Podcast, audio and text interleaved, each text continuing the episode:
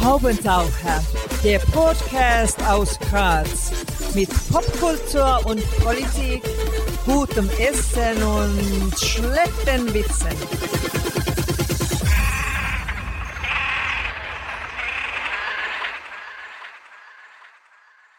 Hier ist der Haubentaucher Podcast. Einmal im Monat gibt es hier neue Kunst und Kultur und andere Haubentaucher-Themen aus Graz und dem Rest der Welt. Am Mikrofon Wolfgang Kühnelt, heute zu Gast und wir freuen uns sehr. Berit Gwendoline oder Gwendolyn Gilmer, das werden wir noch auflösen, Medienkünstlerin, Kuratorin, Schreiberin, als Creative Director und Art Director, ich weiß nicht, ob das dann schon gegendert wird, Directories klingt irgendwie auch komisch, ähm, zwischen Graz, Berlin und LA unterwegs. Danke fürs Kommen. Danke für die Einladung. Du bist in der schnuckeligsten Stadt des Landes aufgewachsen, nämlich in Graz. Wann war dir klar, dass du hier raus musst? Ähm, schnucklig ist ein sehr schönes Beschreibungswort für Graz, gefällt mir. Ähm, ja, ich, ich bin eigentlich, ich bin am Stadtrand von Graz aufgewachsen, also nicht wirklich in der Stadt. Ähm, etwas isoliert in der Wasserpflanzengärtnerei meiner Mutter und habe meine ganze Kindheit äh, über Schlangen und Kröten äh, gefangen und wieder ausgesetzt. Schon sehr, sehr tierlieb. Ähm, und habe es dann erst mit 16 sozusagen in die Stadt geschafft und habe mich hier der Kulturszene ausgesetzt. Ähm, es war eigentlich relativ früh äh, in meinem Leben schon klar, dass ich ähm, eigentlich aus Österreich raus möchte.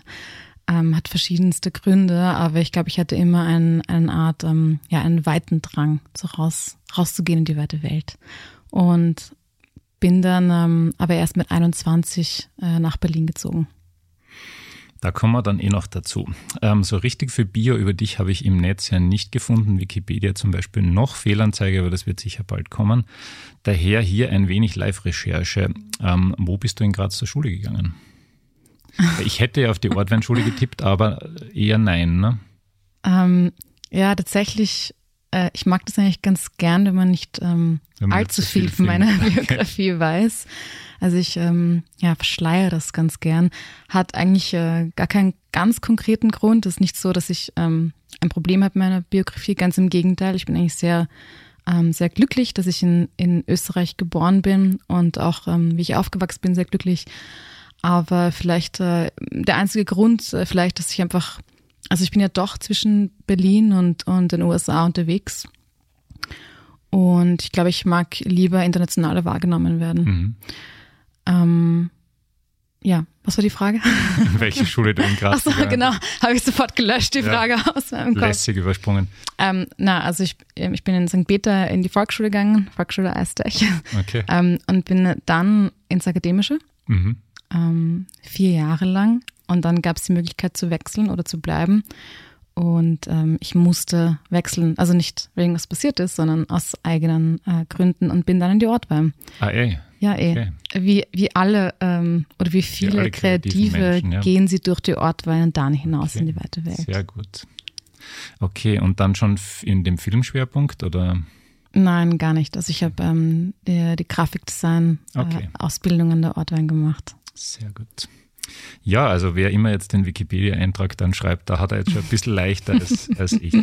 Ja, der existiert tatsächlich noch nicht. Ja, Kommt vielleicht nochmal. Mal schauen mit 15, es tut mir leid, dass ich da zwischendurch in die Biografie muss, aber es wird dann internationaler, so wie halt dein Leben dann auch internationaler wurde. Aber oh mit Gott, 15, oh Gott, oh Gott, was hast du gefunden? Mit 15, naja, du hast es selbst angedeutet. Du hast nämlich beim FM4 House of Pain gesagt, du bist mit 15 zum Turbo Negro Konzert nach Wien gefahren.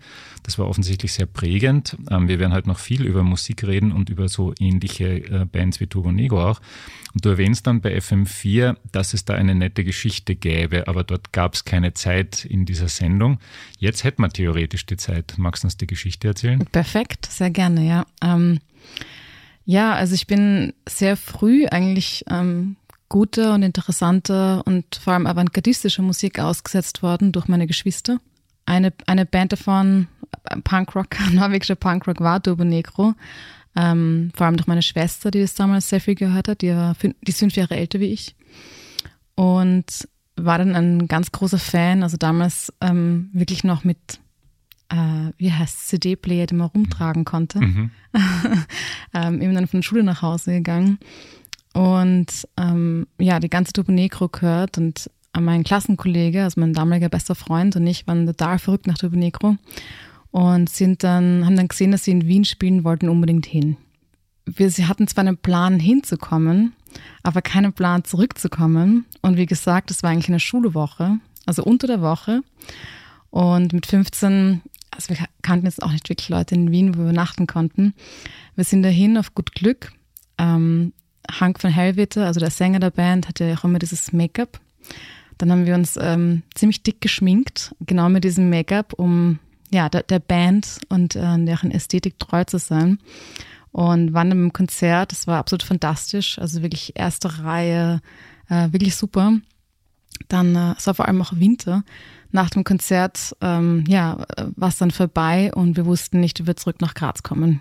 Wir waren müde, das größte Problem war, dass am nächsten Tag Schularbeit war, Mathematik natürlich. Und wir da schon, es war schon ein Uhr nachts oder so.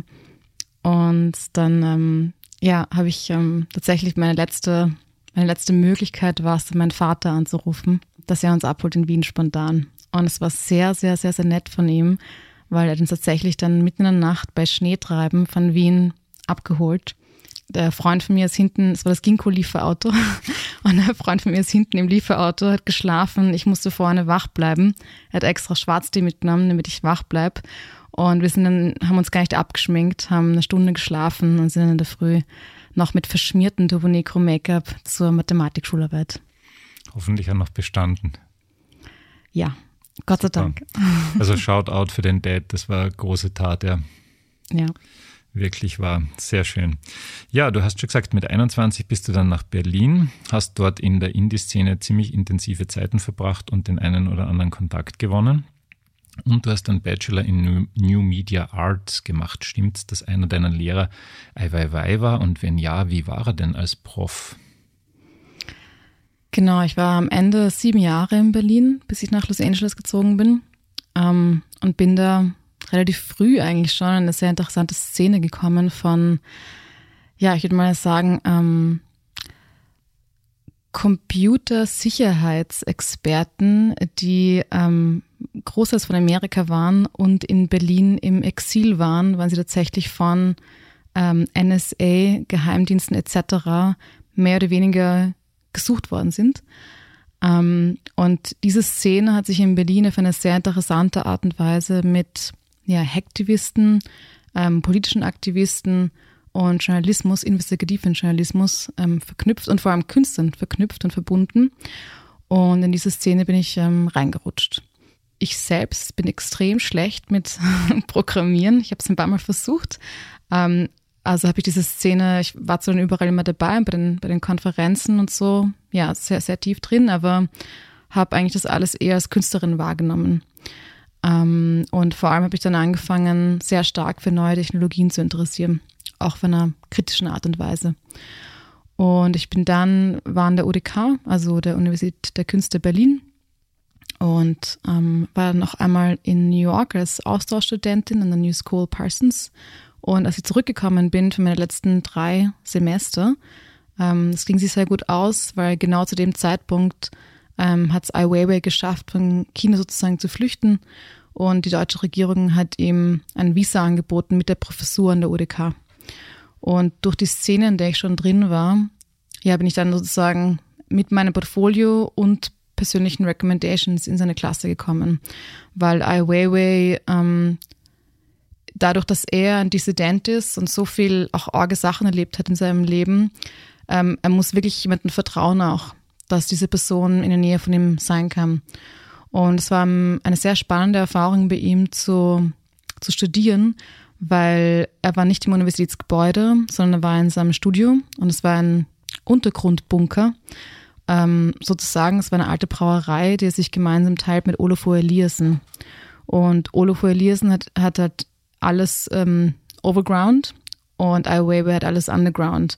Also eine total verrückte Location auch. Und wir, wir sind immer dorthin gegangen, einmal die Woche und hatten dort unseren Unterricht. Ai Weiwei als Professor ist nicht interessant, vor allem weil er mir halt China und die chinesische Kultur näher gebracht hat, dem ich vorher gar keinen Bezug hatte. Ich hatte einen sehr guten chinesischen Freund, auch in der Klasse, der mir sozusagen auch ähm, viel erklärt hat, äh, das mir näher gebracht hat. Und lustigerweise waren dann genau er und ich waren die einzigen, die Ai Weiwei nachher gefragt haben, für ihn zu arbeiten. Also ich habe nachher noch ein Jahr bei ihm gearbeitet, bevor ich nach LA gezogen bin. Ähm, ich habe immer gesagt, ich arbeite für die chinesische Mafia, weil es sich tatsächlich so angefühlt hat. Also nichts Kriminelles natürlich, aber Weiwei ist schon so, er ist halt der Boss. Ähm, er läuft in diesem Orgen-Untergrundbunker rum und er nimmt nicht unbedingt die Leute, die wirklich so die, die besten, so die allerbesten Portfolios haben und die besten Skills haben. Er nimmt wirklich die, die gut sind, also künstlerisch oder gute Ideen haben, aber denen er wirklich vertrauen kann. Und deswegen hat er immer so eine, eine Gruppe von Leuten um sich herum. Und natürlich, sind meisten haben einen chinesischen kulturellen Background und ich war eine der sehr wenigen, die keinen hatte. Und habe mir vertraut. Es war im Endeffekt eine sehr interessante, strange Erfahrung, die wir aber mir auch dann für den Rest, ähm, ja, für meinen weiteren ähm, Wegesverlauf sehr viel geholfen hat. Schon spannend, ja. Also man, das muss ich wirklich sagen, in deiner Biografie, wir werden dann eh noch dazu kommen, du triffst da regelmäßig wirklich extrem spannende Menschen. Schön eigentlich, das ist ja ein Ort von Talent. Ähm, Wahnsinn. Also in Berlin hat es mal angefangen. Deswegen ziemlich banale Frage zum Nachgang. Ähm, warst du schon mal im Haubentaucherclub in Berlin und wenn ja, würdest du ihn empfehlen? Ähm, da war ich einmal zum Essen, ja. Okay, zum Essen. Ja, aber ich bin ja, ich bin ja sehr verwöhnt durchs Ginkgo in Graz. Ja. Das heißt, meine, meine, mein Standard, ähm, mein Anspruch an Essen ist sehr hoch. Und ich muss wirklich sagen, also ich habe mittlerweile in, ich, hab, ich lebe in LA, ich habe in New York gewohnt, in Berlin, ich war eine Zeit lang in Australien, bin rumgereist. Ähm, ja, also ans Ginkgo kommt nicht viel ran, muss ich leider so sagen. Ich weiß, ich bin ja sehr biased, weil ich die Tochter bin, aber ja, an die Kuchen kommt nicht viel ran, wirklich. Ja, ich sehe das eh ähnlich. Und man muss halt sagen, also um den, den Haubendacher Club da zu retten, zum Essen gehen da ja, glaube ich, nicht so viele hin. Das ist ja doch mehr so eine Party- und Badelocation, wenn ich das richtig verstanden habe. Genau, es ist eine Mischung. Also man kann sehr direkt an, an diesen Spree-Kanal, also wo Landwehrkanal und Spree sich treffen. Ähm, und da kann man am Tag zum Essen hingehen und am Abend ist ein Club. Ähm, na, also wunderschöne Location zum, zum Sitzen. Und, und, sie taggen mich dann auch manchmal versehentlich, die, die User und Userinnen dort. Perfekt für dich. Eben, jetzt kommen wir zum, zum nächsten großen Sprung. 2016 hast du den berühmten Filmkomponisten und Musiker Danny Elfman kennengelernt. Wie eigentlich bei einer klassischen Hollywood-Party oder wie? Ich war 2016 das erste Mal in Kalifornien und ich habe einen, einen Freundeskreis äh, in San Francisco, der auch zu dieser Hacktivist-Szene gehört und wollte die eigentlich nur besuchen und hatte halt die, die höchsten Ansprüche an San Francisco ähm, und gar keine Ansprüche ähm, für Los Angeles. Also ich hatte also fast Vorurteile. Hollywood in Plastik interessiert mich nicht. Ähm, ich war da in San Francisco und vor allem war ich im Burning Man, was, ähm, mhm. was ich einfach abhacken wollte in meinem Leben, weil da wollte ich schon als, als Teenager hin. Äh, das war alles super, hat allen Erwartungen entsprochen. Und dann hat mich eine Freundin, die in LA lebt, äh, eingeladen, aber nur für ein paar Tage. Und ich dachte mir, okay, ich schaue es mir an. Ähm, und war dann dort und bin einfach total überrascht worden, wie toll die Stadt eigentlich ist. Also eben, wenn man ohne Erwartungen hinkommt, man merkt auch, dass es dort ein, so extrem viel so Pockets gibt, an dem total interessante Kunst und Kultur passiert. Und vor allem, also es hat ja einen Grund, warum, also Schauspieler, ähm, kreative Menschen, das ist halt total Hub an Menschen dort, die wirklich tolle Sachen machen. Und es hat wirklich einen Grund, warum die da sind. Man muss es nur finden.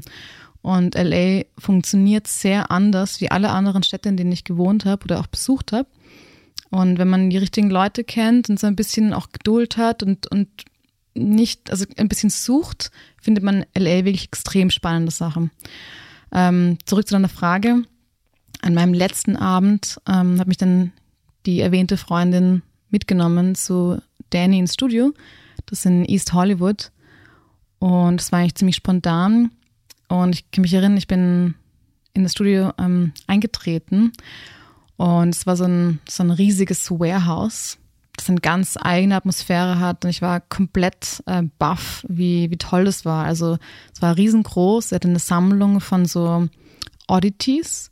Alles, was seiner Familie zu unheimlich ist, vor allem seinem Sohn, ähm, landet in seinem Studio. Das heißt, du hast halt drin Schrumpfköpfe, ähm, teilweise Mumien, äh, Skelette, ausgestopfte Tiere, alles an antik, nichts Neues. Ähm, und hat da spannende Kunst. Also Josh Kondo hat da drin, er hat äh, Friedensreich Hundertwasser Originale drin, Joy Peter Witkins ist drin.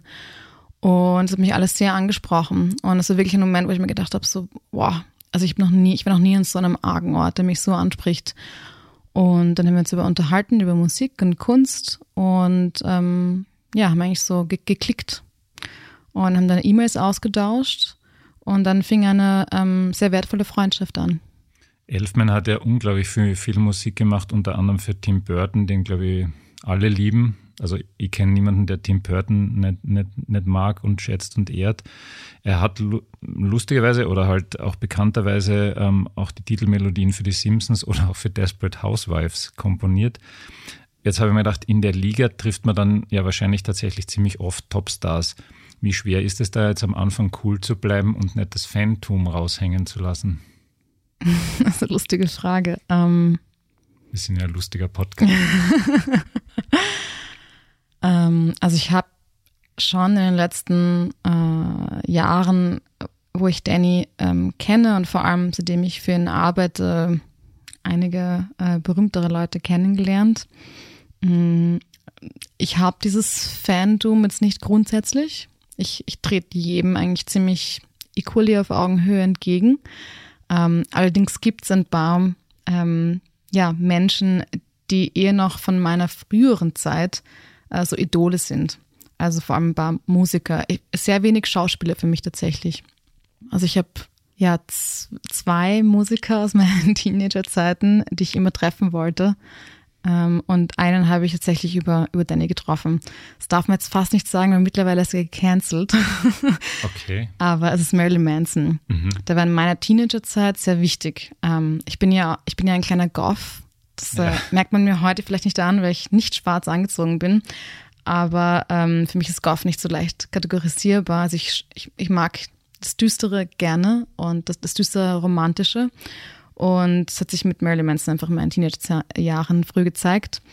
Und genau da, als ich den getroffen habe, ich habe ihn in, ähm, in Las Vegas getroffen, äh, hat ein, ein Halloween-Konzert gespielt, wo ich mit Danny war.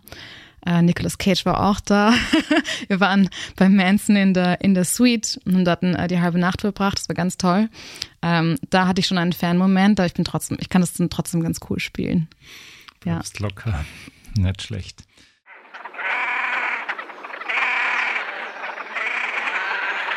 Ja, ähm, du selbst hast ein Fulbright-Stipendium bekommen, wenn meine Recherche einigermaßen stimmt, ähm, und bist dann eben nach LA gezogen, wo du zumindest jetzt mal für eine Zeit lang wohnst und lebst. Wie gesagt, auch durch die Gegend fährst und sicher zwischendurch in Berlin bist. Erstens, wie schafft man das, ein Fulbright-Stipendium zu kriegen? Das dürfte nicht ganz einfach sein. Und zweitens, wie schwer ist es dann wirklich nach LA zu ziehen? Und dann war ich mir nicht ganz sicher, studierst du da jetzt noch? Geht sich das neben dem ganzen Job aus? Wie machst du das? Dass ich ein Fulbright-Stipendium bekommen habe, ist mir auch ein Fragezeichen. also ich hätte, ich hätte nicht gedacht, ähm, dass ich eins bekomme, weil es vor allem als Künstlerin sehr schwierig. Und die Chance, glaube ich, ein Fulbright zu bekommen, ist unter 10 Prozent, weil sich da auch einfach sehr viele Leute bewerben. Ähm, ich habe es mir aus irgendeinem Grund vorgenommen, mich einmal für ein Fulbright zu bewerben und habe es gemacht vor drei Jahren und wurde nach Wien eingeladen und hab's bekommen. Da, da musst du die Fulbright-Kommission fragen, warum. Aber ich bin sehr dankbar, weil die Studiengebühren in den USA sind extrem hoch und ich hätte es mir auf gar keinen Fall leisten können, ähm, dort zu studieren oder zu leben ohne das Stipendium. Also das war eigentlich der ganze Starter. Ähm, das zu, also das kostet wirklich, also ich, ähm, leider deckt Fulbright nicht alle Kosten. Ich muss trotzdem auch wirklich ähm, out of pocket zahlen. Ähm, zum Beispiel ein, ein Studienjahr kostet ähm, in, an der UCLA, wo ich bin, 33.000 Dollar. Und als jemand, der von Europa kommt und eigentlich ähm, es gewöhnt ist, dass man, dass Bildung für jeden sein sollte, ist, finde ich das politisch unglaublich, dass es so viel kostet. Also da kommt der Kapitalismus komplett raus, leider auch im im Bildungssektor, was sehr, sehr traurig ist. Aber ich habe es in Kauf genommen wegen dem Stipendium. Ja, und so viel zu Fulbright. äh, nach LA zu ziehen war nicht einfach, weil ich in Berlin, eben ich war sieben Jahre in Berlin, ich hatte dort ein, eine tolle Wohnung, ein gutes Netzwerk, Freunde und ein sehr gutes Leben und habe aber irgendwie die Challenge gebraucht und habe mir gedacht, ich, ich muss es jetzt eigentlich machen, jetzt wo ich das Stipendium bekommen habe. Und es war sehr schwierig am Anfang auf jeden Fall. Also ich habe die ersten drei Monate von der Couch geschlafen bei einem Freund von mir. Ähm, war aber eigentlich, also jetzt äh, im Nachhinein ganz lustig, weil äh, der Freund von mir heißt Alligator Jesus und er macht, er ist Juwelier und er macht Grills, also für die Zähne. Mhm. Das heißt, wir hatten dann jeden Tag irgendwie so irgendwelche verrückten Rapper in der Wohnung oder Pornostars oder Stripperinnen oder alles Mögliche. Mittlerweile ist er wirklich so auf einem, er ist so der Celebrity-Juwelier seit vor einer Woche. Er ist ein Grill für Madonna gemacht. Ähm, in der ersten Woche, wo ich da war, hat er einen für Ozzy Osbourne gemacht. Und er hat, er hat mir und er hat es mir erzählt und ich meinte so, oh, wenn du einen Grill für Ozzy Osbourne machst, du musst irgendwie eine coole Verpackung überlegen. Und dann ist mir eingefallen, dass wir so einen ähm, Spielzeugsarg kaufen könnten. Und das hat dann auch bestellt und wir haben die Grills in den Spielzeugsarg ähm, getan. Und dann hat er gesagt, okay, hast du die, die Idee gehabt, komm doch mit zu Ozzy. Und so meine ersten paar Tage in LA waren mit dem Auto zu Ozzy Osbournes Haus fahren und, und Grills für ihn liefern in einen Spielzeugsarg. Ähm, okay, also ja, das war jetzt ein, eine, ähm, eine, sag mal, Tangente. Äh, es war die ersten Monate auf jeden Fall schwierig. Also man ist so in den Sand gesetzt, wenn man ähm, sein Leben ja in einer Stadt mehr oder weniger aufgibt und in eine andere ähm, zu ziehen und vor allem in LA auch ohne Auto die ersten Monate. Ähm, mit dem Busfahren war hart, ein Leben aufzubauen war hart. Ähm, und vor allem LA, es braucht sehr viel mentale Kraft. Also so viel Glamour es auch in LA gibt, in den Hollywood Hills, bei den Partys etc. etc. Es ist auch ganz viel Despair in LA. Also ich bin nicht die, die Erste, die das sagt, aber LA ist wirklich eine Stadt voller Licht und Dunkel. Also Glamour und Despair. Äh, das Obdachlosenproblem in LA ist riesengroß. Man ist eigentlich täglich damit konfrontiert. Und es ist total schwierig, vor allem wenn man aus Österreich kommt und das eigentlich nicht gewöhnt ist. Man muss sich ganz viel reflektieren, wie man damit eigentlich erst umgeht. Ähm, ja, LA ist keine einfache Stadt. Ich hatte auch, ich weiß auch, ich hatte sehr viel Glück. Und bei mir war es dann tatsächlich so, ich hatte auch viel Unglück, weil nach sieben Monaten, also ich habe wirklich gekämpft, um mir ein Leben aufzubauen in LA. Und nach sieben Monaten hatte ich dann so, ich habe ein Auto gekauft, ich habe endlich meine eigene Wohnung in Hollywood, total Glück gehabt, dass ich, dass ich die bekommen habe. Die Uni lief gut. Dann war ich genau zwei Wochen lang in meiner eigenen Wohnung und alles war so, okay, ich glaube, es funktioniert. Und dann kam Covid. Und ich musste innerhalb von drei Tagen flüchten. Und ähm, ja, und musste eigentlich mein ganzes Leben in LA aufgeben. Und das war sehr schwierig, weil ich war vorher schon so unstabil, dadurch, dass ich gerade geflohen bin. Und dann kam eigentlich die ganze Pandemiekrise noch auf mich zu. Und du musstest ausreisen, oder wie? Oder du wolltest, weil du gedacht hast, das geht sich da nicht aus? Nein, es war, also man muss sich vorstellen, ich bin da alleine in meiner Wohnung gesessen. Ähm, da gab es nicht mehr Internet zu dem Zeitpunkt. Es ist ein, ist ein sehr stranges Haus. so ein altes Hollywood-Hotel mit alten Glam, aber mittlerweile ein bisschen runtergekommen und auf jeden Fall von, von Geistern bewohnt, wie alle sagen. Ganz klassisch.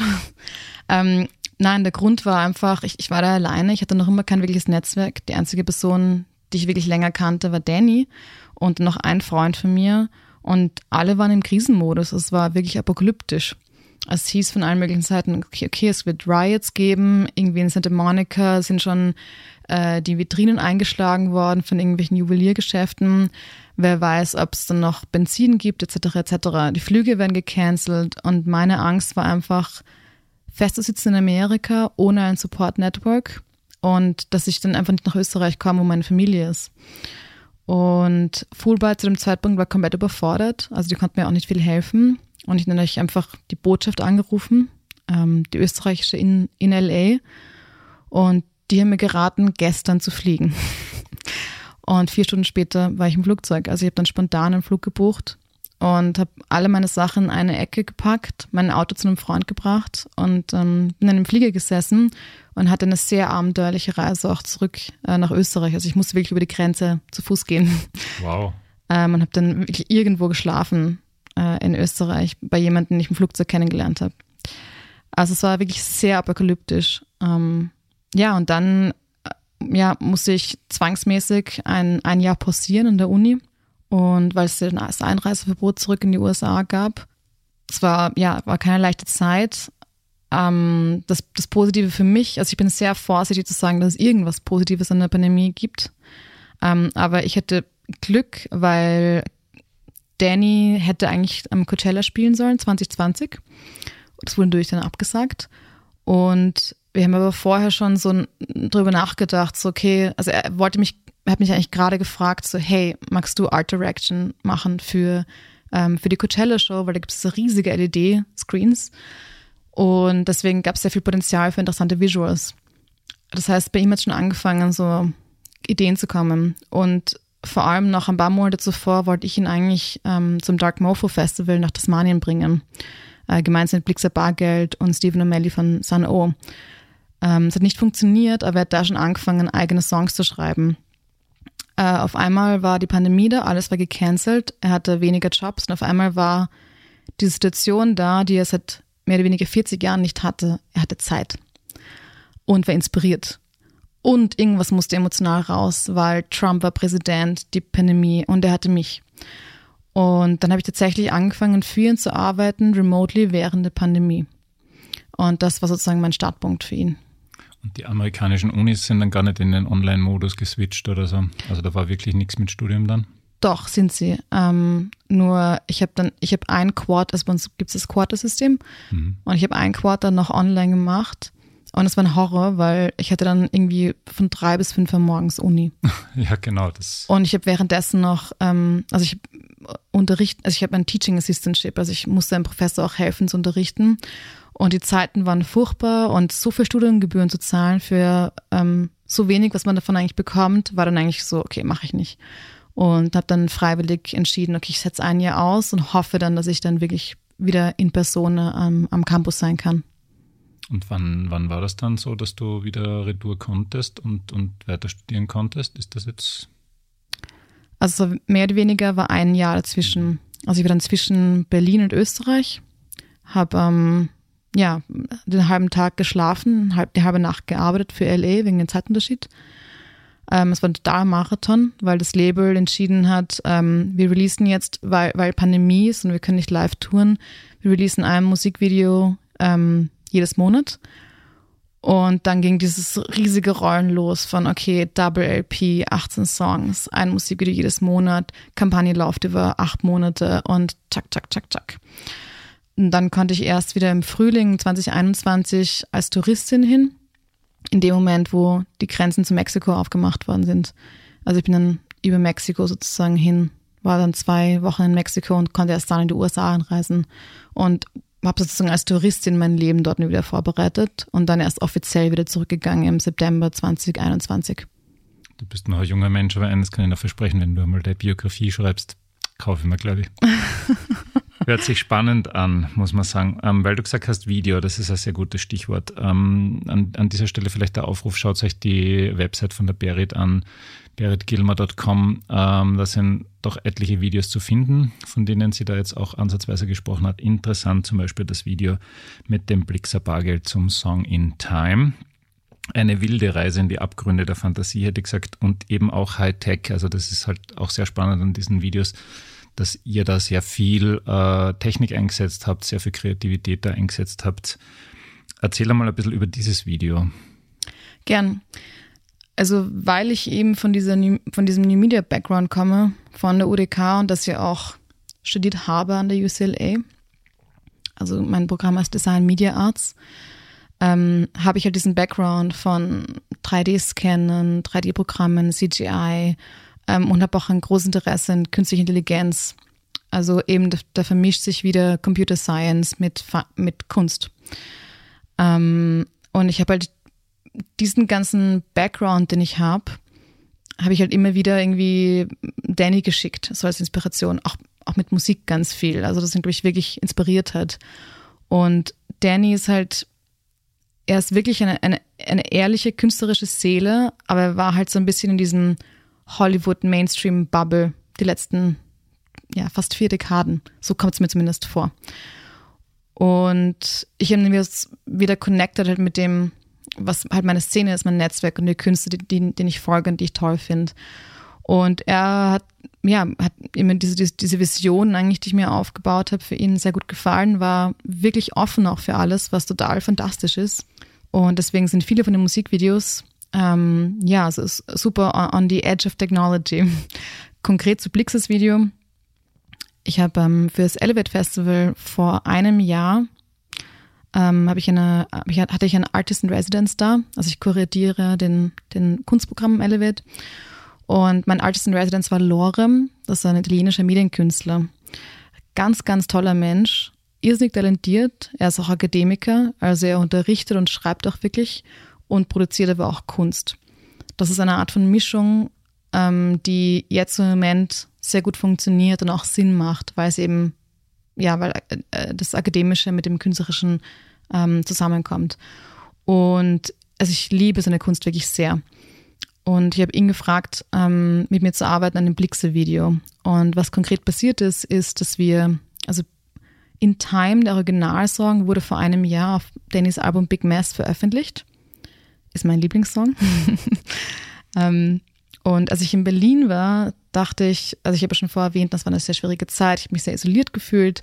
Es war Winter, es war sehr düster und ich war halt so, oh, es muss irgendeinen Vorteil haben, dass ich in Berlin bin. Und weil ich der Blixer schon mal Danny vorstellen wollte für dieses Festival in Australien, war ich dann so, okay, ich schreibe jetzt einfach Blixer an. Blixer hat Ja gesagt und ich bin vier Tage lang in dem einschätzenden neubauten Tonstudio verbracht und habe den Song co-produziert. Und deswegen war ich sehr involviert in den ganzen Prozess auch. Blix hat dann die Lyrics auf Deutsch geschrieben und dieser Medienkünstler, der das Video am Ende gemacht hat, hat diese Lyrics genommen und sie sozusagen einer bildbasierten künstlichen Intelligenz gefüttert, die dann wirklich unter Nachahmung eines menschlichen, einer menschlichen Intelligenz diese, die Bilder kreiert hat. Das ist ähm, ein, ein Algorithmus, der erst vor ein paar Monaten rausgekommen ist. Also es ist auch sehr, sehr frisch, wie es funktioniert. Und man kann wirklich sagen, dass sich diese künstliche Intelligenz durch die Lyrics träumt. Also es ist sehr assozi assoziativ mit den Lyrics. Spannend, aber wirklich spannend. Also schaut euch unbedingt dieses Video an. Mich jetzt auch ein bisschen an FX Twin erinnert.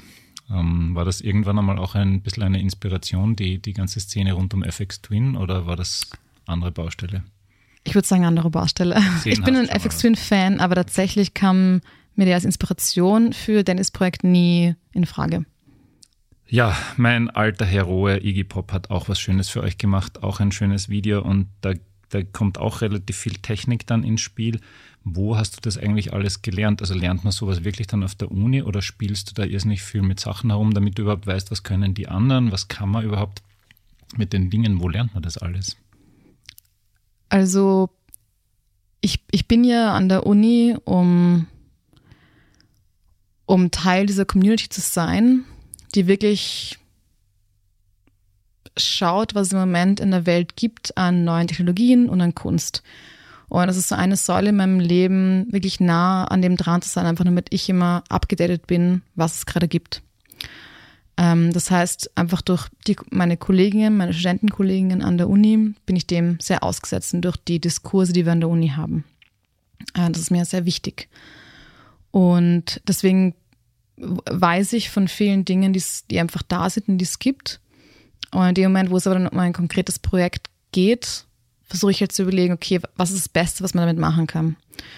Und äh, wie gesagt, ich, ich bin ja technisch teilweise total schlecht und ich hole mir dann immer Kollaboratoren an Bord und dann überlegt man sich gemeinsam, was man macht. Bei dem Iggy Pop Video ist tatsächlich eine Studienkollegin von mir von der Uni, Carrie Chen. Ähm, sie macht ganz viel mit 3D und wir hatten eigentlich nur zwei Pressefotos, mit denen wir arbeiten konnten. Also Dannys Pressefoto und Igis Pressefoto. Und wir haben dann äh, recherchiert nach einer künstlichen Intelligenz, die sozusagen aus diesem flachen 2D-Foto ein 3D-Model äh, generieren kann. Also es kam wirklich direkt aus der Computerwissenschaft. Und es hat relativ gut funktioniert. Und dann hatten wir das 3D-Model von den beiden, ohne sie 3D zu scannen und haben das dann einfach animiert. Quasi einen schlechten Job hast du nicht, finde ich. Also so regelmäßig mit Leuten wie Blixer oder Iggy Pop zusammenzutreffen, muss doch auch ganz interessant sein, denke ich. Ja, also wie gesagt, äh, da gibt es zwei Alben, die man sich anhören kann und hören, anhören soll. Big Mess passt, glaube ich, wahnsinnig gut in diese Zeit. Ähm, Bigger Messiah ist dann das Remix-Album, ist natürlich auch wahnsinnig spannend für alle Generationen, eben auch für meine, weil da halt schon so Heroes aus, aus meiner Vergangenheit auch dabei sind. Hat sich das dann auch gut verkauft? Und wenn ja, ist es eher in Europa gut gegangen, weil es halt doch ein bisschen dark ist, so wie du, so wie du das halt auch magst? Oder geht sowas eh in, in den USA auch super, gerade weil die Stimmung dort wahrscheinlich jetzt auch nicht nur Sunshine ist? Oder war das eh nie das Ziel wahrscheinlich, ne? Also ich bin ja, ich bin teilweise sehr gut für LA und Hollywood und Danny und teilweise sehr schlecht, weil an meiner ersten Stelle ist immer der künstlerische Anspruch und dann irgendwann, irgendwann später kommt dann so, ah, verkauft sich das gut, ah, Geld. Daran denke ich nie. Und deswegen eben bin ich gut und schlecht gleichzeitig. Ähm, tatsächlich kann ich dir nicht beantworten, wie gut es sich verkauft hat. Also ich, ich verfolge natürlich, also ich kriege auch immer die Press, Press Releases, bevor die rausgehen. Ähm, ich verfolge ungefähr auf Spotify, wie viele Hörer es hat. Ich lese mir Kritiken durch. Ähm, all das verfolge ich eigentlich sehr genau, aber ich habe keine Ahnung über die Verkaufszahlen. Für mich sind die tatsächlich nicht relevant, weil ich, ich habe einen anderen Grund, warum ich das alles mache. Für mich ist es super, dass ich diesen, diesen Background habe, den ich habe, der eigentlich sehr niche ist. Mhm. Ähm, auch der Musikgeschmack, den ich habe, ist eigentlich, ja, ist absolut nicht ähm, Mainstream, ist sehr speziell. Und deswegen ist mein, mein Anspruch nie, äh, viel zu verkaufen oder in den Mainstream reinzugeben. Nur durch Dannys Projekt bin ich halt in dieser strange Nische drin. Danny ähm, ist zwar Mainstream, also eben er ist ein ähm, sehr bekannter Hollywood-Filmkomponist, ähm, Tim Burton, Simpsons etc., wie du vorher schon erwähnt hast, aber trotzdem ist er wirklich, er ist ein Weirdo. Also es ist wirklich strange, dass er so bekannt geworden ist mit dem, was er macht. Und das ist so eine, eine, eine spezielle Konstellation, die da passiert ist, wo ich jetzt auch drin bin aus irgendeinem Grund. Also ich kann es nicht wirklich sagen. Das gilt eh für Tim Burton auch, denke ich. Natürlich genau. ist der ist nicht bekannt worden, aber ein Weirdo ist er natürlich trotzdem. Ne? Ja.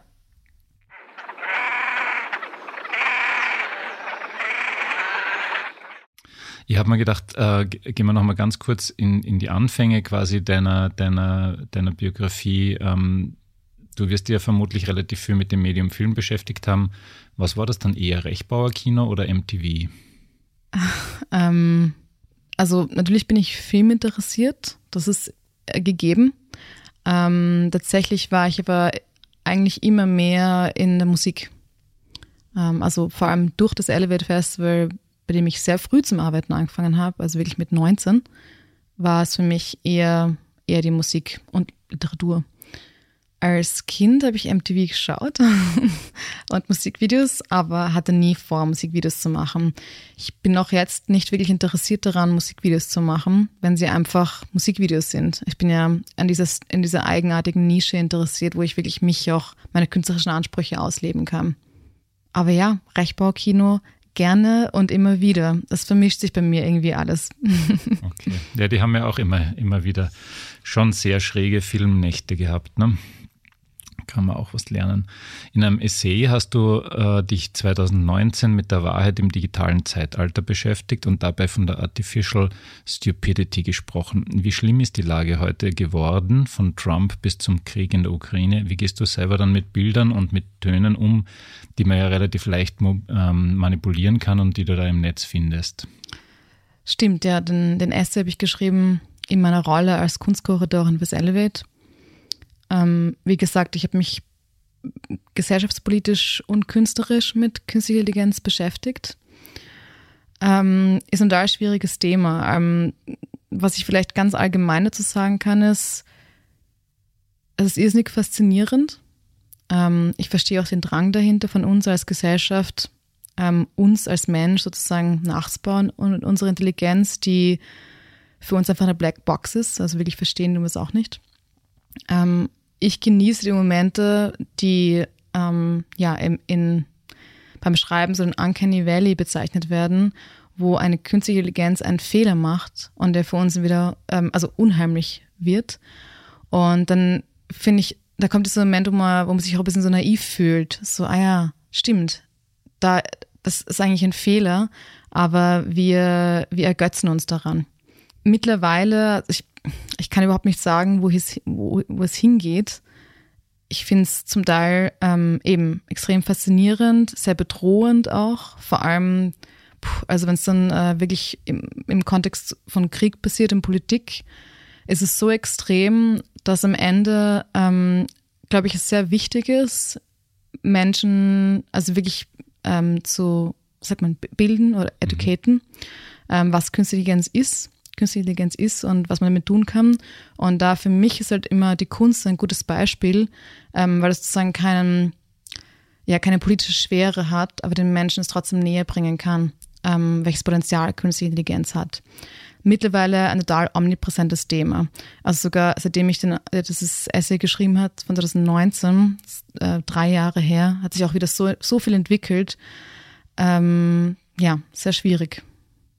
Kommen wir mal kurz zum Elevate. Ähm, Kuratorin sein stelle ich mir dort gar nicht so einfach vor, weil erstens ist dieses Festival hat eine klare Positionierung, aber andererseits ist halt die Welt an Kunst irrsinnig breit. Du hast ein wesentlich äh, größeres äh, Wissen als ich darüber.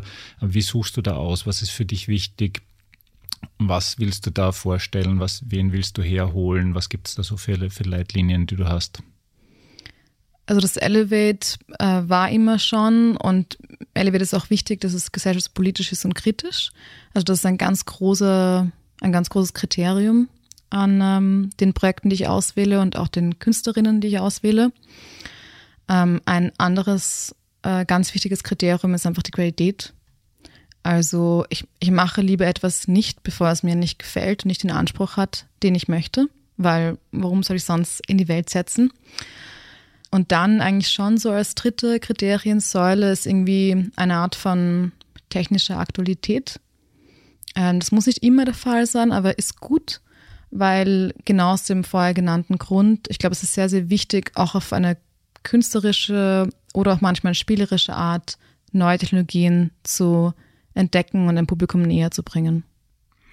Jetzt ist Elevate 2022 Geschichte. Was erwartet uns denn 2023? Kannst du schon dazu was sagen? Plant ihr da so lang vor oder bist du gerade mitten im Checken? Ähm, also das Elevate wird ja von einem Team organisiert die auch hier in Graz sind und deswegen viel mehr eingebunden als ich. Sie ähm, sind zu mir ja sehr gnädig, weil ich ja irgendwo auf der Welt ähm, immer unterwegs bin und dann meistens remotely ähm, arbeiten muss. Ähm, das Elevator hat gerade erst stattgefunden und das nächste ist ja schon wieder im März. Das heißt, dieses Mal ist es wirklich sehr, sehr eng mit der Organisation auch. Und es wird, glaube ich, schon sehr, sehr viel daran gearbeitet. Und ich muss mir jetzt auch schon langsam überlegen, ähm, was, was, am, was beim Kunstteil passiert. Aber ich weiß, es, es bewegt sich noch sehr viel, es ist noch beim Formen. Mhm. Okay, dann März wieder. Ich habe mir gedacht, ihr seid von dem Märztermin überhaupt weggegangen. Ähm, du hast in New York gelebt und studiert, in Berlin, in Australien. Was hast du denn dort gelernt, was deiner Meinung nach Studis in Österreich auch dringend lernen sollten? Hm. Große Frage, ist mal klar, aber das können auch Soft-Geschichten sein. Das muss jetzt nicht unbedingt was aus dem Curriculum direkt sein. Hm. Schwierig zu beantworten. Ich kann sagen, dass ähm, die meiste Zeit, die ich verbracht habe, auf einer Uni war in Berlin und jetzt an der UCLA. Und es sind zwei, nicht nur verschiedene Welten, es sind zwei verschiedene Planetensysteme man kann es wirklich kaum vergleichen. Ich hatte sehr Glück, dass ich beide Erfahrungen hatte, aber man kann es wirklich kaum vergleichen. Also politisch, ähm, glaube ich, in Europa ist es viel besser, ähm, auch finanziell, als einfach ein Sozialsystem. Ähm, in Amerika kostet es sehr viel, aber es gibt einfach Feuer und es gibt die Nähe zur Industrie und wirklich auch Möglichkeiten. Das braucht man beides eigentlich ähm, und muss man sich beides suchen ja, ich, das, ich muss es ganz allgemein beantworten, weil dafür könnte man sehr, sehr, äh, ja, sehr viel drüber reden. Und laden dich dann auch irgendwelche Fachhochschulen und Unis jetzt schon ein in Österreich? Ist es schon soweit oder kommt das dann erst? Zum Unterrichten meinst du? Ja, Gastvorträge und so. Ähm, nein, nicht wirklich. Also Ach, diese Idee gehört mir. ich, ich muss auch ehrlich sagen, also ich habe ja an der UCLA als Teaching Assistant ähm, auch gearbeitet Also ich habe ähm, etlich viele äh, Kurse äh, mitunterrichtet in den letzten zweieinhalb Jahren. Und ich finde Unterrichten extrem wichtig und total doll und ganz viele Studienkollegen von mir machen das jetzt auch, aber es ist eine Richtung, in die ich nicht gehen möchte. Aber so ein Gastvortrag an der Cook zum Beispiel wäre nicht ganz unlogisch, wenn du mich fragst. Vielleicht. Sie sind noch nicht an mich herangetreten. Schon. Gastvortrag wird, wird sich schon noch ausgehen. Geht Stimmt. sich schon aus. Gut, Kontaktanfragen bitte über die Agentur von der Berry. Die findet man im Netz, nicht über mich. Ähm, weil wir schon ein bisschen über Politik gesprochen haben. Was geht in den USA gerade ab, was uns nicht Angst machen sollte, sondern Hoffnung? Oh Gott. ähm, also kurz bevor ich gefahren bin, ähm, also ich bin jetzt den Sommer über in, in Europa, ähm, wurde ja das Abtreibungsgesetz gekippt. Und es war ein sehr, sehr, sehr, sehr schwieriger Moment, weil einfach der Supreme Court in den USA eine Katastrophe ist. Also wir wissen ja durch, durch Trump ähm, sind die Republikaner also komplett in der Überzahl und sind, also der Supreme Court ist mächtiger als der Präsident selbst. Und er ist natürlich extrem konservativ. Und was dann auch in den nächsten Jahren kommen wird, mag ich mir gar nicht ausmalen. Ich kann politisch tatsächlich nicht so viel Gutes über die USA sagen, ähm, weil ich einfach so schockiert bin von der Trump-Präsidentschaftszeit. Ähm, Vor allem, weil ich auch gemerkt habe, dass es in den USA so omnipräsent, wo eigentlich nicht mehr über Politik geredet wird, sondern es wirklich einfach komplett in Entertainment kippt. Und das finde ich sehr unheimlich. Aber das Gute an, ähm, was, was ich schon gesehen habe, ist, dass in Amerika Menschen wieder vermehrt auf die Straßen gehen. Also im Moment ist der, der Aktivismus oder die Auflehnung, also zum Beispiel jetzt wegen dem Abtreibungsgesetz, passiert parallel im digitalen Raum, aber auch wirklich auf der Straße. Und das ist, glaube ich, ein sehr gutes Zeichen. ich bin sehr vorsichtig mit meinem Optimismus in den USA. Eben, man, man muss sich die Nischen finden äh, und die Communities, in denen man sich bewegt, weil es gibt in Amerika einfach auch alles. Aber ja, die, diese, Auflehnung macht mir ein bisschen Hoffnung. Was sagen die in den USA eigentlich, wenn sie hören, dass du aus einer kommunistisch regierten Stadt kommst? ähm, es war in meinen Gesprächen noch nicht so thematisiert. Ähm, ist ja auch relativ frisch noch. Aber es wäre mal ein Party Crash, ne? Das stimmt, ja. Ich, ich muss sagen, so viel. Ähm, Hi, I'm buried. I ähm, so viel politische Gespräche habe ich in, in meinen, auf meinen Hollywood ähm, nicht. Ähm, da geht es meistens um die Musikindustrie. Aber probier's mal so mit dem Einstieg. Ne? Ich komme ja, aus einer kommunistisch regierten Stadt. Das wäre. Und lass ja. sie raten, wo das dann ist. Oder? stimmt. Du hast es schon gesagt, ähm, deiner Familie gehört das Ginkgo, sowas wie unsere vegetarische Redaktionskantine ist das auch. Ähm, wie sehr bist du mit dem Ginkgo und dem Greenhouse noch verbunden? Also bist du da irgendwie auch beteiligt quasi oder einfach gehst du gern dort essen und, und verfolgst den Weg mit? Also das Ginkgo wurde aufgemacht, als ich fünf Jahre alt war, 1995. Und ich bin mehr oder weniger mit dem Ginkgo und das Ginkgo mit mir gewachsen damals noch Gilmer, ähm, viele verschiedene, auch sehr schwierige Phasen. Und Gott sei Dank haben wir es überstanden und das Ginkgo gibt's und es floriert und es ist ganz, ganz, ganz toll. Ich bin dem Ginkgo gegenüber sehr loyal und halte das wirklich sehr hoch. Ähm, es wird mittlerweile von meinem Vater und meiner Schwester hauptsächlich betrieben. Als ich 21 war und aus Graz ähm, weggezogen bin, war ich natürlich weniger, ab da war ich weniger involviert, aber davor war ich sehr stark involviert. Also es ist wirklich, also Familienbetrieb kann man es nicht sagen, weil mittlerweile haben wir natürlich ein, ein sehr, sehr tolles, sehr großes Team. Aber die ganzen Ideen ähm, kamen tatsächlich ähm, von meinem Vater, von meiner Schwester und mir. Also wie das Ginkgo jetzt aussieht ähm, und wie es sich gibt. Und ja, als Familie, ich glaube, das ist ganz, ganz wichtig und das spürt man auch, wenn man im Ginkgo ist als, wir stehen halt als Familie wirklich dahinter. Also mein Vater ist wirklich so eine Art Vegetarier-Pionier, Vegan-Pionier in, Pionier in Graz und Österreich. Er hatte sein erstes vegetarisches Lokal schon 1976 in der Annenstraße in Graz. Hat damals einen Motorradunfall kurz davor gehabt und hat wirklich auf Krücken gekocht, zwei Jahre lang. also ein Teil davon auf Krücken. Und war, ist auch schon seit Ewigkeiten Vegetarier. Also ich bin auch vegetarisch aufgewachsen und mittlerweile seit 14 Jahren vegan. Das heißt, Authentizität ist mir sehr wichtig. Also jetzt ganz abgesehen vom Ginkgo, das ist mir sonst auch sehr wichtig. Ähm, und sich so, ja, und sich auch, glaube ich, sehr sicher sein, was man, was man tut und was man glaubt. Deswegen ist mir das Ginkgo sehr, sehr wichtig. Ähm, aber natürlich bin ich jetzt, seitdem ich nicht mehr in Graz wohne, viel weniger involviert. Aber ich telefoniere sehr viel mit meinem Papa und kriege auch alle Updates mit. Und ab und zu bringe ich dann die Hollywood-Stars ins Ginkgo. Also wir hatten ist ja schon Pamela Anderson da ja. und Danny war natürlich auch schon da und finde es auch ganz toll. Ja, also Pamela Anderson im Ginkgo, das war, glaube ich, wirklich, das hat quasi Grazer Geschichte geschrieben. Ne? Ja, mir ist jetzt spontan eingefallen, eigentlich das Ginkgo hat ja so eine skandinavische helle Leichtigkeit bekommen dann bei, bei der, bei der, beim letzten Update. Ich hätte eine andere Idee für dich. Du machst in LA ein, ein Ginkgo auf ein sehr darkes Ginkgo. Ähm, wird das gehen unter Umständen? Dass das eben, also weil du ja quasi auch ein bisschen zur Darkness tendierst, wird generell ein, ein, ein veganes und vielleicht eben ein bisschen mit, mit, mit was weiß ich, äh, sehr, sehr dunklen Anstrichen wird sowas funktionieren, gerade in LA vielleicht?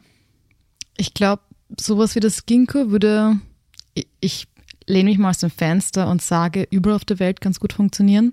Vor allem zur heutigen Zeit, wo ähm, die Offenheit gegenüber dem Vegetarismus oder auch Veganismus ja einfach existent ist. Ich persönlich sehe mich in meiner Zukunft nicht in der Gastronomie. ähm, mein Vater wäre natürlich total happy, wenn ich ein Ginkgo in LA aufmachen würde. Also es wäre, glaube ich, sein Traum. Aber ich plane es nicht. Ja, du und musst das halt so machen, wie ich weiß nicht, wie sie alle heißen, die Stars. Ich meine, die stehen auch nicht in der Küche oder im Service, sondern die haben halt Restaurants. Ne? Stimmt, aber so funktioniert es bei uns nicht ganz, sonst hätten wir ja auch schon andere Ginkgo-Filialen, weil wir wirklich also habe ich vor, schon so versucht, so unterzubringen, wir stehen wirklich als Familie dahinter. Ne? Also mein Vater ist auch echt jeden Tag im Ginkgo, er spricht mit den Gästen, er ist wirklich so die Seele des Ginkgos. Und gerade dieses ähm, Franchising, äh, diese Franchising-Struktur, die würde sicher funktionieren auch, aber es ist dann nicht mehr das Ginkgo. Und ich, ich sehe das auch gern einfach anders. Ich, seh, ich, ich mag diesen persönlichen Touch eigentlich sehr gerne, das ist mir eigentlich sehr wichtig. Und mit, mit Essen bin ich nicht so dark. Also ich, ich, ich mag die skandinavische Leichtigkeit. Also da haben wir auch wirklich eine, eine Star-Interior-Architektin aus Norwegen ähm, nach Graz gebracht, um das Ginkgo zu designen, äh, die ganz toll ist. Und ja, bei Essen brauche ich bunt, alle Farben, alle Formen. Ähm, solange es vegan ist, ist ganz wichtig. Da gibt es keine Darkness. Ich, okay. ich, ernähre mich sehr gesund. Sehr gut. Ja, wenn du 2023 kein Restaurant in LE aufmachen wirst, was wird denn dieses Jahr äh, voraussichtlich bei dir bringen? Noch mehr Musikprojekte mit dem Danny Elfman, Filme, Videos, äh, ich weiß nicht, äh, Studienabschlüsse. Was ist denn für das nächste Jahr geplant bei dir? Ähm, Danny hat gestern tatsächlich, deswegen darf ich jetzt auch drüber reden, eine Show angekündigt und zwar an der Hollywood Bowl zu Halloween. Danny, das, das weiß man nicht, wenn man aus Österreich ist ähm, oder aus Europa. Aber Danny ist in, in den USA, vor allem in Kalifornien, so ein bisschen Mr. Halloween. Mhm. Weil er hat ja an sein zweiter, ich glaube, es ist sein zweiter, ähm, nein, sein dritter ähm, Film, Mus Musikfilm, ähm, war Nightmare Before Christmas. Und er singt ja Jack Skellington, die Hauptfigur. Und aus irgendeinem Grund ist der Film extrem kultig geworden. Man hatte ein Revival so in den frühen Nullerjahren, wo dann überall alle jungen Leute mit Jack Carrington Taschen und keine Ahnung was rumgelaufen sind. Du musst dir vorstellen, in, LA zu Halloween, das ist so das Event dort und alle haben ja Gärten. Man geht durch und man, man geht durch Beverly Hills, egal wohin. Und alle haben in, in ihren Gärten die verrückteste Halloween-Deko. Und das ist 80 Prozent davon Nightmare for Christmas. Also Danny als Figur Jack Carrington steht in jedem zweiten Garten. Und das wissen auch alle. Vor allem auch noch mit dem Background, dass Danny wirklich so der Rockstar in Kalifornien ist, wegen seiner Band Oingo Boingo, mhm. die in den späten 70ern, 80ern bis zu den 90ern wirklich die Band war. Also was irgendwie Grateful Dead für San Francisco war, war Oingo Boingo für Los Angeles. Das heißt, diese doppelte Karriere, die halt speziell für LA so wichtig ist.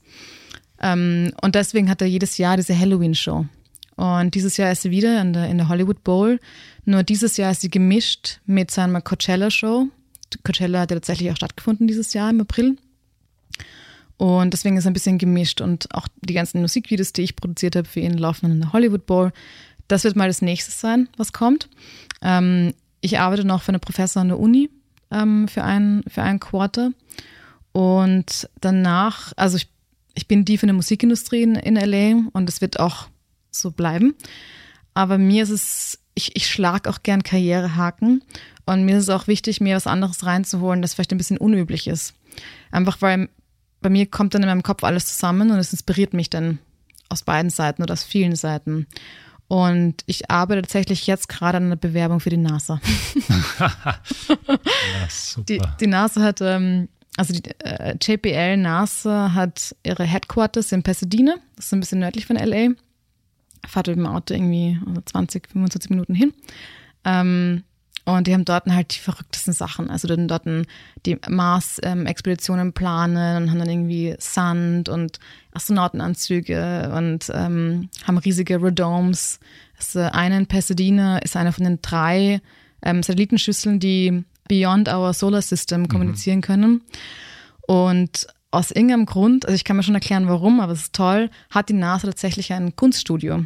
Das heißt The Studio. Und da arbeiten Künstler, Künstlerinnen, ähm, die dann sozusagen mit in diese NASA-Strukturen Projekte einbringen und dann auch wirklich mit den Ingenieuren dort arbeiten. Und da, da versuche ich es mal. Ich glaube nicht, dass ich es bekomme. Ähm, warum auch? Aber ich, ich probiere immer gern und nachher ja, frage ich mich, warum es mich doch genommen haben. mal schauen. Ja, das stellen wir uns gut vor. Dann so Projektionen am Mars zum Beispiel. Mars, äh, ich habe meine, meine Masterarbeit war tatsächlich, ähm, hatte mit dem Mars zu tun. Iggy Pop Live am Mars. so, jetzt sind wir im Finale, meine Liebe. Am Ende gibt es immer den berühmten Word-Rap, soweit wir das halt beherrschen. Das heißt, kurze Fragen, kurze Antworten bitte. Okay. In der Freizeit ein gutes Buch oder ein guter Film? Ja, da muss man sich entscheiden. Äh, ein guter Film. Beatles oder Stones? Stones. Deine absolute Lieblingsband? Portishead. Mhm. Immer noch? Immer noch. Im Zweifelsfall dann, zumindest momentan, lieber LA oder Berlin? LA. CD, Vinyl, Kassette oder doch Download? Vinyl. Soll Johnny Depp in Pension gehen oder hat er eine neue Chance verdient? Eher Pension. Letzte Frage, rot oder schwarz? Schwarz. Das habe ich befürchtet. Liebe Berit, herzlichen Dank, dass du da warst. Voll super. Liebe Leute, schaut ins Netz. Äh, es ist wahnsinnig sehenswert und auch hörenswert, was sie da mit Danny Elfman gemacht hat.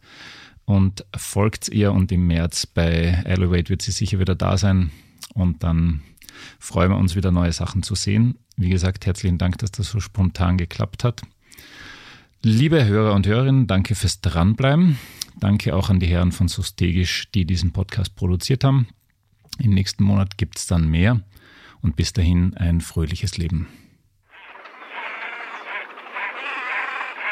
Das war der Haubentaucher Podcast. Nächstes Monat gibt es mehr.